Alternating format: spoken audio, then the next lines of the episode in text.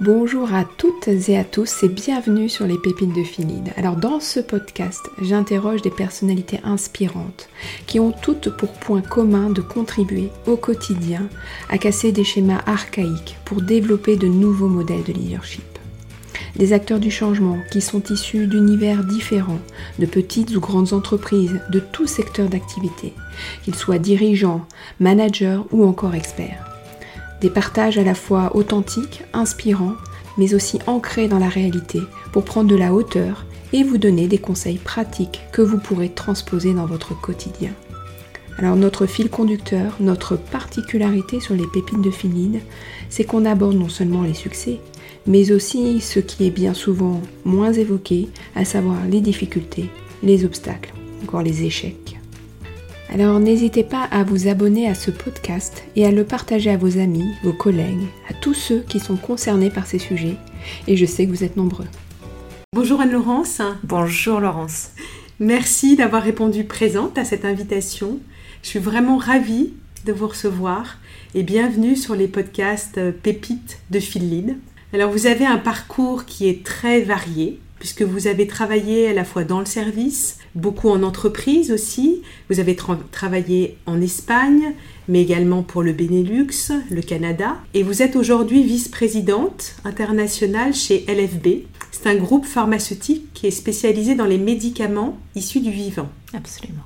Notre objectif aujourd'hui à travers ce podcast, c'est de partager à nos auditeurs votre regard pragmatique sur le rôle d'un leader, d'un manager en entreprise, les enseignements que vous en tirez, ce qui a fait que vous en êtes arrivé là. Alors il y a eu à la fois des hauts, j'imagine, des réussites et euh, aussi des obstacles. Euh, les échecs, c'est vrai que c'est un élément important et c'est le fil conducteur de nos podcasts. Ce qu'on voudrait, c'est vraiment que euh, on puisse prendre le soin de fournir à nos auditeurs des éléments concrets, euh, que vous leur partagiez ces éléments concrets, qui puissent, eux, réutiliser ben, dans leur pratique tous les jours en tant que manager. Alors pour commencer, une première question, ça voulait dire quoi être manager ou leader pour vous quand vous étiez plus, plus jeune je veux dire avant même de commencer à travailler, c'est quoi l'image que vous en aviez? Alors euh, moi, l'image du chef en fait, hein, quand j'étais, euh, je vais dire petite, c'était un peu une personne qui donnait des ordres et puis euh, ben, on les suivait et on les faisait. Mais peut-être dans mon esprit d'enfant ou de jeune, c'était pas un échange ou de collaboration, de, de recherche de solutions ensemble. D'accord. Et du coup, qu'est-ce qui a évolué dans cette façon de penser? Parce que j'imagine que, que vous avez une autre vision aujourd'hui.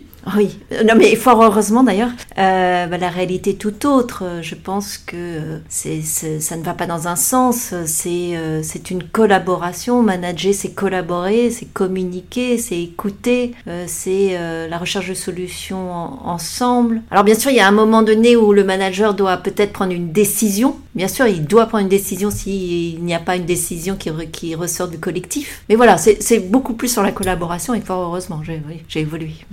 Toujours intéressant de, de, de, de, se demander en fait qu'est-ce qui vous a amené à votre premier poste de manager? Est-ce que c'était une opportunité? Est-ce que c'était une volonté de votre part? Est-ce que ça a été juste un concours de circonstances comme ça arrive parfois dans la vie?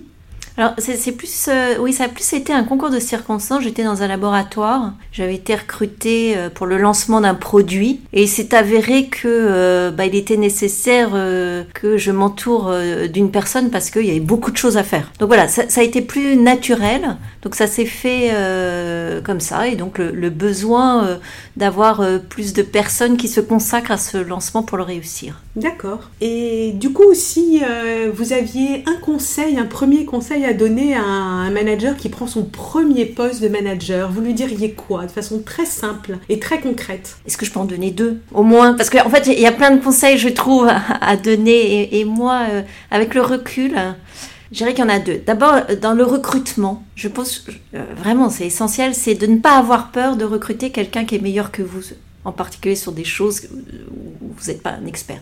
Il faut pas avoir peur de ça. Voilà, ça, c'est extrêmement important à mes yeux. Et le deuxième point, si je peux me permettre, si j'ai droit à un deuxième point, c'est euh, le deuxième point, ce serait euh, de euh, d'accepter en tant que jeune manager que l'autre fasse différemment de vous. Soyez ouvert à, ça et surtout de ne pas faire à sa place. Voilà, ce seraient mes deux points là pour un jeune manager qui demain va recruter. Un, recruter quelqu'un bah oui, je m'autorise à ce qu'il soit meilleur que moi parce que ça va m'aider. Il faut pas en avoir peur. Et le deuxième point, c'est surtout, ne fais pas la place de l'autre. Mais est-ce que c'est pas difficile ça quand on est jeune manager? Parce que justement, on a besoin un peu de, de prendre sa place, de marquer un peu son territoire d'une certaine façon. Donc recruter quelqu'un qui finalement est quoi a des compétences encore plus larges ou euh, est peut-être plus brillant que soi-même, euh, le laisser faire. Est-ce que c'est pas des choses difficiles quand on est jeune et surtout jeune manager? Eh, C'est extrêmement difficile. Moi, je suis d'accord. Hein, c'est extrêmement difficile. Je l'ai certainement pas bien fait du tout. Et si je relate ces deux conseils, c'est parce que je les ai pas bien fait.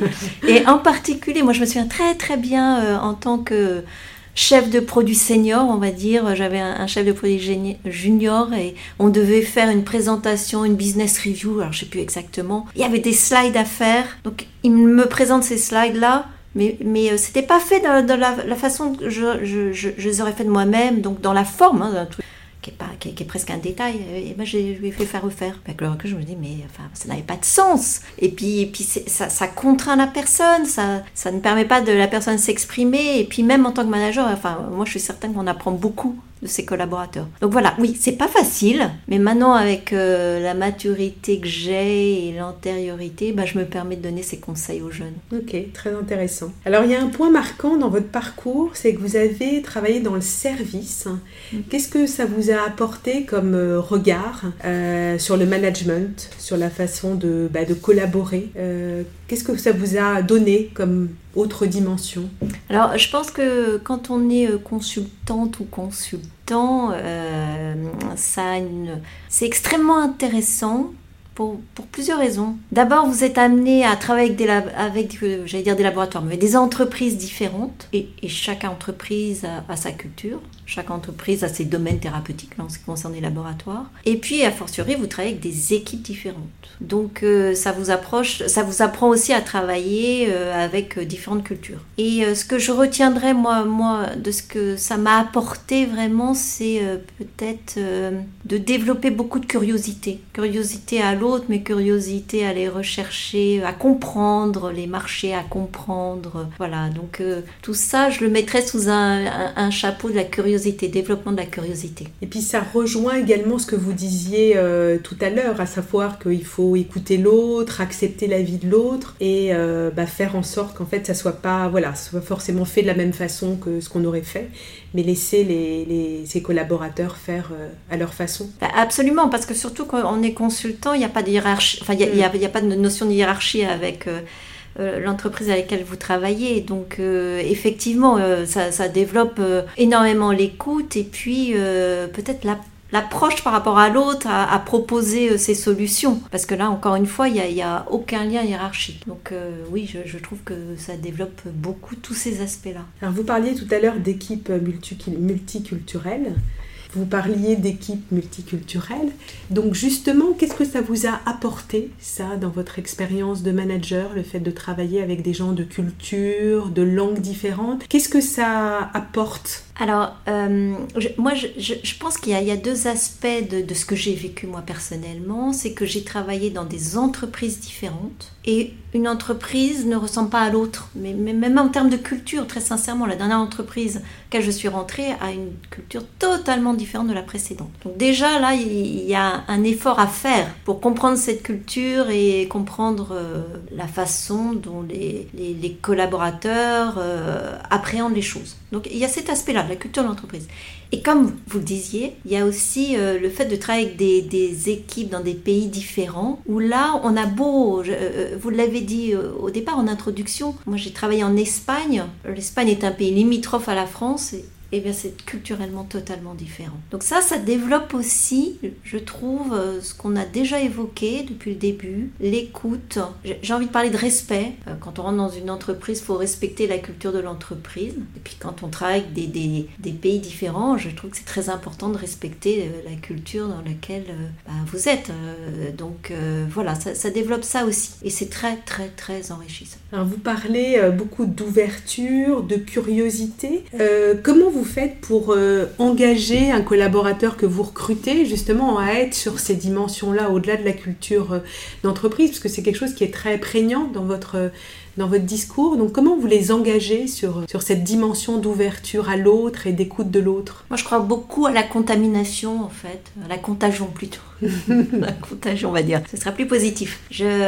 Moi j'ai eu des managers qui m'ont marqué et ça a été contagieux. J'espère dans les bonnes choses. Hein. Euh, et donc euh, je crois que bah, là c'est le rôle du modèle. Donc euh, si vous-même respectez un certain nombre d'idéaux ou de valeurs, alors ça doit se transmettre. Donc voilà, je, crois beaucoup à ça. Et puis encore une fois, pas pour transmettre, c'est beaucoup d'échanges, la communication, voilà, et dans le partage. Est-ce que vous pouvez nous parler de votre meilleur échec, c'est-à-dire celui qui vous a fait le plus grandir Qu'est-ce qui a été difficile Pourquoi Et qu'est-ce que vous en avez retenu en fait dans la suite de votre parcours? Alors, la réponse à cette euh, question d'échec, ce qui me vient tout de suite à l'esprit, sans réfléchir, alors, je ne sais pas si c'est échec, mais euh, enfin, je vais vous expliquer pourquoi je, lis ça à l'échec. C'est euh, la, la, première fois où j'ai dû me séparer de quelqu'un dans mon équipe. Et ça, c'est bah, difficile, humainement, pour plein de raisons, c'est très difficile. Alors pourquoi je le lis à l'échec?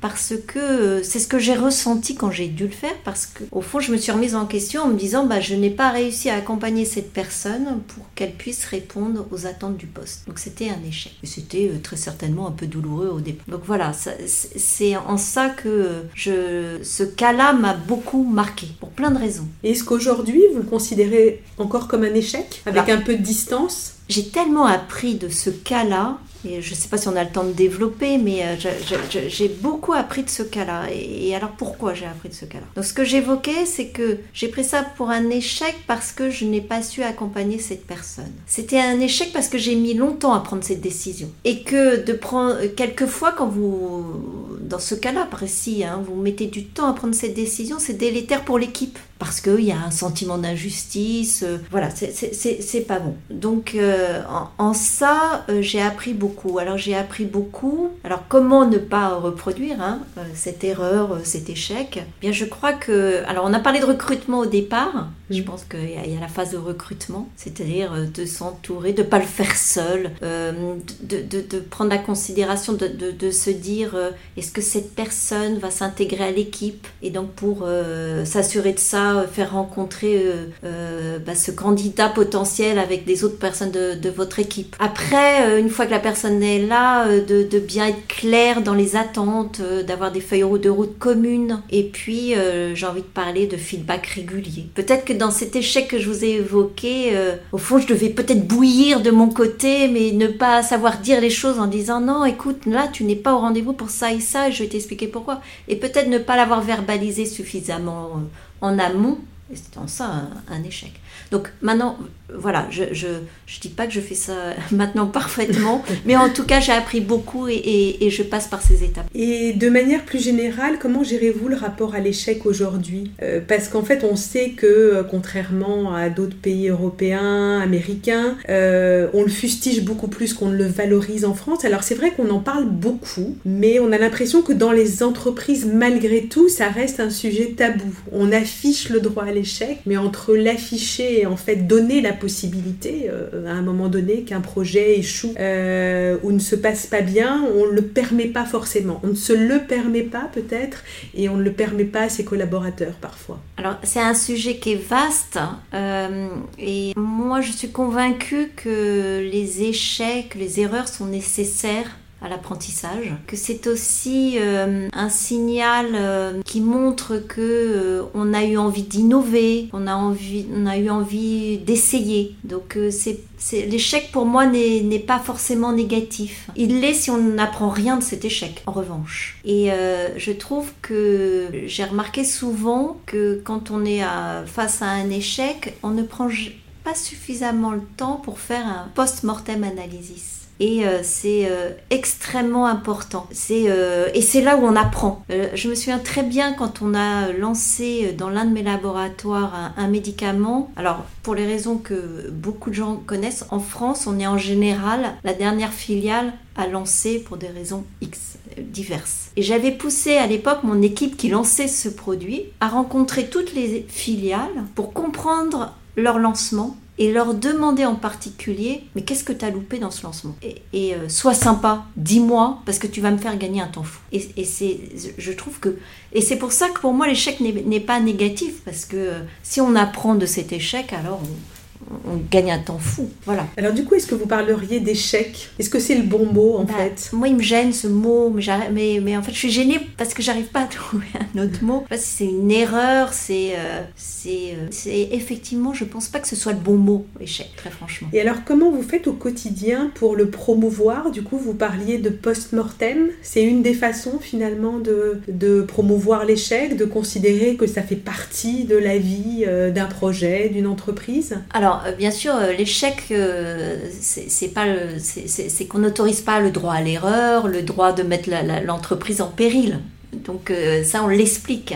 mais je crois encore une fois, on parle de management, d'équipe, de, de, confiance entre nous. Je pense que déjà, c'est un projet dont on parle ensemble et qu'on cadre. Et s'il est cadré, il y a, on sait qu'il y a une possibilité qu'on n'y arrive pas. Et donc c'est une responsabilité que l'ensemble de l'équipe donc on n'est pas en train de pointer une personne, mais euh, c'est une décision qu'on prend en tant qu'équipe. Et encore une fois, et, euh, ça faisait l'objet de, votre question, si ce projet n'a pas fonctionné, je crois qu'il est essentiel qu'on prenne ensemble du temps pour comprendre pourquoi il n'a pas fonctionné. Et là, je pense que oui, ça, va aider à ce que euh, on soit plus ouvert à, tenter, à innover et à accepter bah, que ça ne fonctionne pas. Ok, donc c'est vraiment un, conseil euh, à donner à, nos auditeurs de se dire pensons à chaque fois à faire un post-mortem euh, bah, pour voir ensemble voilà, ce qui s'est bien passé, peut-être ce qui s'est moins bien passé parfois. De prendre ce temps-là. Je suis convaincue de ça. J'étais encore hier euh, à une réunion dans, dans, une de nos usines où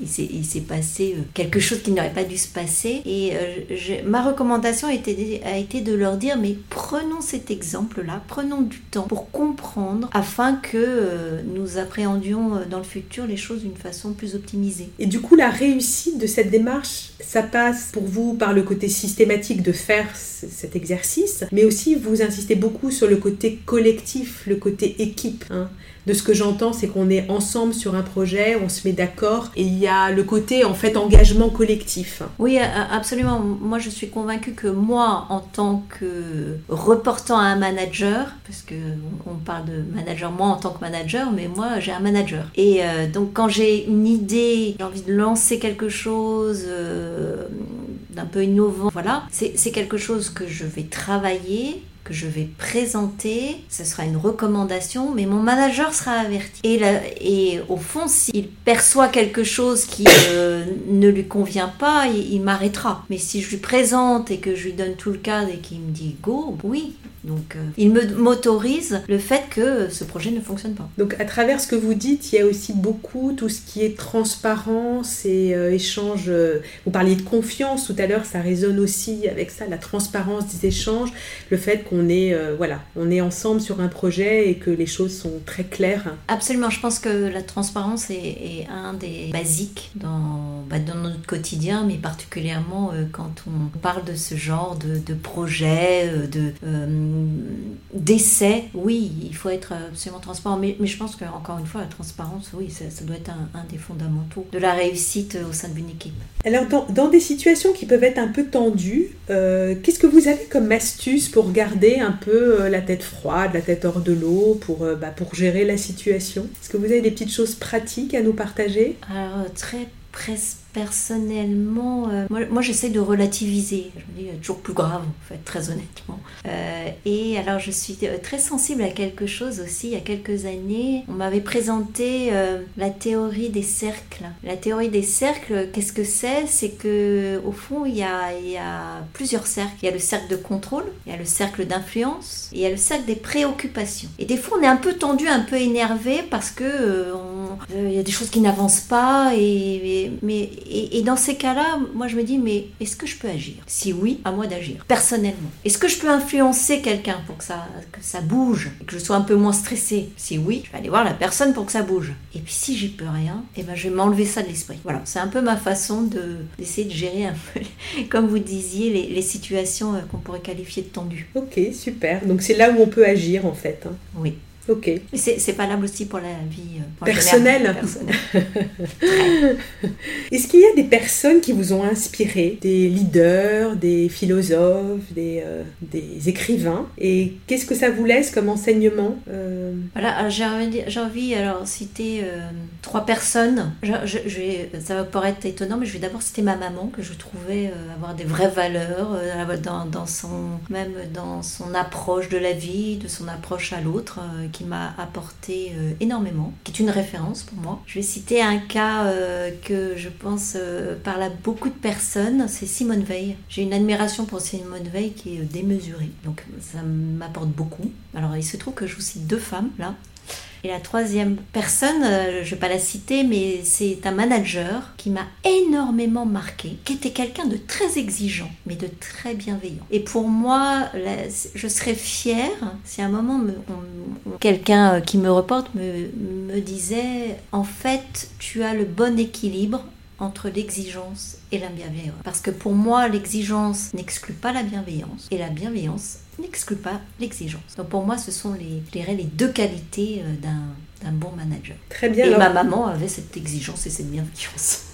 Donc trois figures, euh, trois figures de femmes. Euh, justement, est-ce que le fait d'être une femme a été pour vous un atout dans votre carrière, un frein? Comment, comment vous l'avez vécu? Je, je, vais être très honnête avec vous, je, je, je n'ai pas été confrontée à des situations euh, difficiles parce que j'étais une femme, sauf peut-être une fois où, euh, parce que j'avais été en congé maternité, une augmentation ne m'avait pas été octroyée, dans des choses qu'on entendait il y a longtemps mais qui n'existent plus. Et il se trouve que j'ai fait ma carrière, euh, une grande partie de ma carrière dans un labo danois où il y a un équilibre parfait entre l'homme et la femme, donc j'ai jamais souffert de ça et je n'ai eu pratiquement que des hommes managers, mais très sincèrement, j'ai jamais eu le sentiment que euh, c'était euh, un management, vous, savez, dans le contrôle. Jamais, alors que j'ai pu côtoyer euh, ce genre de management en France. Et oui, il y a beaucoup de, on vous octroie beaucoup de confiance, on, vous demande d'être très accountable au, mm. sens anglais du terme. Mm. Voilà, et ce qui est pas forcément une généralité de ce que je connais en France en tout cas. Bien sûr. En tout cas, ça fait la transition avec une thématique sur laquelle je voudrais vous interroger. Euh, on a un monde du travail qui évolue, euh, qui évolue beaucoup en ce moment, et notamment le développement du management euh, hybride. Qu'est-ce que vous voyez, vous, comme adaptation de posture importante à avoir en tant que leader, en tant que manager? Bah, Effectivement, avec la, la, période du Covid, on est passé d'un en tout cas, moi, ce que j'ai vécu, on est passé euh, d'être euh, tous les jours ensemble en équipe, dans un lieu, à on, est tous euh, à distance. Et peut-être, de ce que j'ai pu observer de la, part de certains managers, c'est de tomber dans un contrôle excessif tout d'un coup. ne se dire, a priori, c'est sûr, ces personnes ne travaillent plus. voilà, des, choses qu'on ne pouvait pas imaginer avant parce que on les avait là près de nous. Aujourd'hui, on est dans un mode où on, on allie les deux au fond. Et je pense que malgré tout, ce, télétravail existe davantage. Et les travers seraient de ne pas faire confiance. Je pense qu'il faut... En plus, très honnêtement, de ce que j'ai vécu, c'est que euh, j'ai remarqué que, ah, mais vraiment, hein, dans la quasi-totalité des cas, euh, les gens en télétravail travaillaient beaucoup plus que euh, ce qu'on observait avant. Donc évitons le contrôle excessif, faisons confiance et trouvons, par contre, ne nous disons pas, voilà, tout fonctionne à distance et il faut arriver à se retrouver euh, ensemble sur un même lieu et, surtout euh, espérons que euh, arriver à, redonner du plaisir à se retrouver ensemble. Voilà, je, trouve que c'est très important. Moi je l'ai vécu, travail international, donc par définition les équipes peuvent être loin et pendant deux ans j'ai pas voyagé et je les ai pas vus. Récemment on, s'est tous revus, bah, c'est essentiel en fait essentiel parce que voilà l'humain est quand même au centre de, l'équipe et, les, interactions euh, comme ça euh, sont irremplaçables. Alors est-ce que vous avez institué justement des, euh, des, rituels avec vos, avec vos managers, avec vos équipes euh, depuis cette période du Covid pour justement pallier un peu le côté euh, distanciel? Pendant, pendant cette période Covid où nous étions tous à distance, euh, moi j'organisais une fois par semaine en fait une tranche horaire où on se parlait mais on ne se parlait pas de travail pour pallier le, le manque du petit café ensemble, du déjeuner ensemble, et euh, voilà, on passait une demi-heure à, se raconter un peu nos vies euh, ou à, parler d'anecdotes ensemble. Bah, pour retrouver un peu, alors c'était un peu virtuel, hein, mais ce côté un peu euh, humain, ces moments non planifiés, que centrés sur le travail, et que vous avez naturellement quand vous vous retrouvez dans un bureau. Et c'est un rituel que vous gardez toujours? Alors moi, puisque maintenant on se retrouve, nous, on, se voit au moins euh, trois jours par semaine. D'accord. Donc, euh, non, c'est plus nécessaire. Est-ce qu'il y a un outil classique de management que vous recommanderiez à un manager et qui vous, vous, vous a servi et vous sert encore? Euh, j'ai, Alors je ne sais pas si je vais complètement répondre à votre question, mais il y a quelque chose qui, euh, je trouve, a une, énorme vertu euh, dans l'animation d'une équipe, dans l'adhésion d'une équipe, euh, dans la création de la confiance. C'est un basique, c'est d'avoir la même vision. Et pour cela, avec mon équipe de direction, à chaque début d'année, nous construisons une feuille de route avec des priorités. Et cette feuille de route, elle nous suit tout au long de l'année. On fait des points et, euh, nous nous retrouvons euh, deux fois par euh, an en séminaire ensemble où on fait un point sur cette feuille de route. Et, je trouve que ça a beaucoup de vertus. Ça a beaucoup de vertus parce que, un, nous la construisons ensemble. C'est celle que nous allons cascader à toutes les équipes. Donc chacun contribue. Donc par définition, chacun y adhère nous la suivons, donc euh, euh, c'est quelque chose qui cadre en fait euh, l'année. Et en fin d'année, on fait le point en se disant est-ce qu'on y est arrivé? Et je vais revenir sur le point qu'on a évoqué tout à l'heure, c'est-à-dire que si on n'y est pas arrivé, ben, il faut comprendre pourquoi nous n'y sommes pas arrivés. Et donc au fond, c'est cette feuille de route est quelque chose qui nous unit tous et qui fédère l'équipe. Très bien.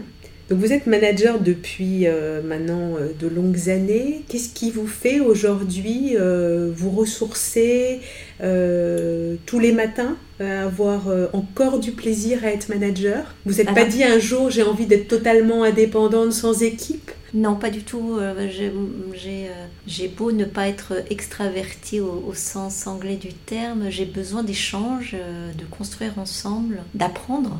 Et donc ça se fait qu'au travers euh, d'une équipe. Et euh, moi, ce qui me fait envie tous les matins, c'est d'abord, euh, je, suis dans les maladies rares, vous l'avez évoqué au départ, et ça me, donne un vrai sens euh, au fait que je me lève le matin, j'ai l'impression, enfin j'ai l'impression de contribuer à quelque chose d'important dans ma vie, très sincèrement. Le deuxième point qui me fait lever le matin, c'est euh, bah, l'équipe, et puis les valeurs qui nous unissent. Parce que si on est une équipe, c'est qu'on a des valeurs communes quand même. Et, ça, ça fait du bien de les retrouver tous les jours. Et puis, bah, le troisième point, c'est de de contribuer à quelque chose ensemble, d'apporter euh, une pierre euh, à l'édifice de l'entreprise où nous sommes. Et voilà, je dirais que ce sont les, les, trois choses vraiment qui me donnent envie d'y aller. Très inspirant.